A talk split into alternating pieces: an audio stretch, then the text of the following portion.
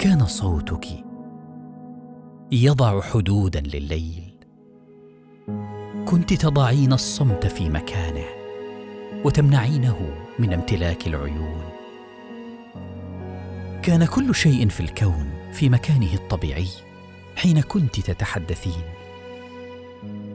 لكن مخلبا شفيفا للنوم بات يأخذك مؤخرا لتنامي كل ليلة في المرتفعات. ثم مستغلا غيابك. يقتلنا الليل.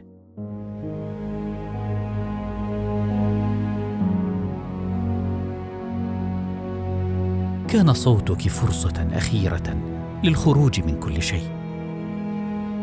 لكنك ملت إلى الدعة والظلال. كان صوتك فرصة لظهور الطريق وانحسار الفراغ. كان صوتك أمل الورده وروح العطر. لكنك هكذا تحبين البرق والفكرة العابرة أكثر من الناس والأمطار وتمنحين هالة صوتك للجبل كي يواصل اليأس والارتفاع. كان صوتك خميرة يجهل أصلها الخبازون وصانع الخمور كان يمر مخابز المدينة كلها في لحظة واحدة ليصلح العجين ويشعل شمعة في قبو العناصر والاحتمالات. كان صوتك غسالة هائلة بلا صوت. يغسل ملابس الغرباء الذين يمرون بك ويجفف ملابس الأولاد الذين ينتظرون قمصانهم الوحيدة ليذهبوا إلى السأم والأصدقاء. كان صوتك هواء مشمسا.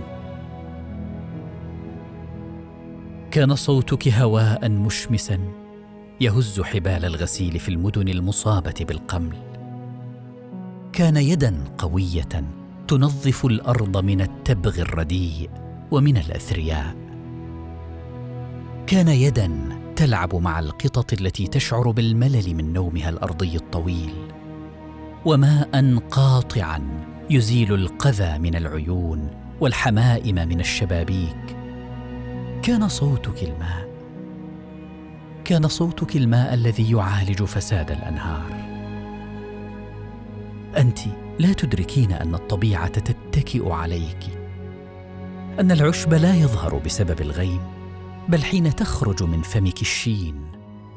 أن الظل لا يمتد بسبب انكفاء الشمس. بل بفعل الراء التي تسقط مرارا منك دون اهتمام. وحين تطيرين مع الجبل لا تقولين كيف يزيل الناس أثر الجيم التي خرجت منك والتصقت بالهواء. لا تشرحين كيف خرجت الإنسانية من السين التي انسربت من ثناياك وأنت تتحدثين بكل هذا العدم وكل هذا الهراء.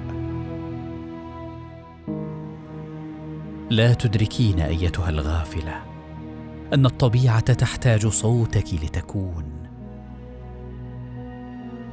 تقولين إنك متعبة من الاستواء وتحتاجين إلى الأنقاض. إنك بحاجة إلى الكنبة أكثر من الكلام. إلى حضن شخص ليس له وجه ولا مستقبل ولا يدان. وأقول صوتك حضن نفسه. فكيف يحتاج الحضن إلى حضن؟ ولماذا ترتاح جراحك في المخالب والمرتفعات؟ أنت لا تدركين أن الطبيعة تتكئ عليك وتجهلين أنك حين تضعين باستمرار حاجزا هشا مثل أظن وسط كلامك ينهال علينا اليقين. أيتها المتعبة الهاربة من الكلام الضئيل؟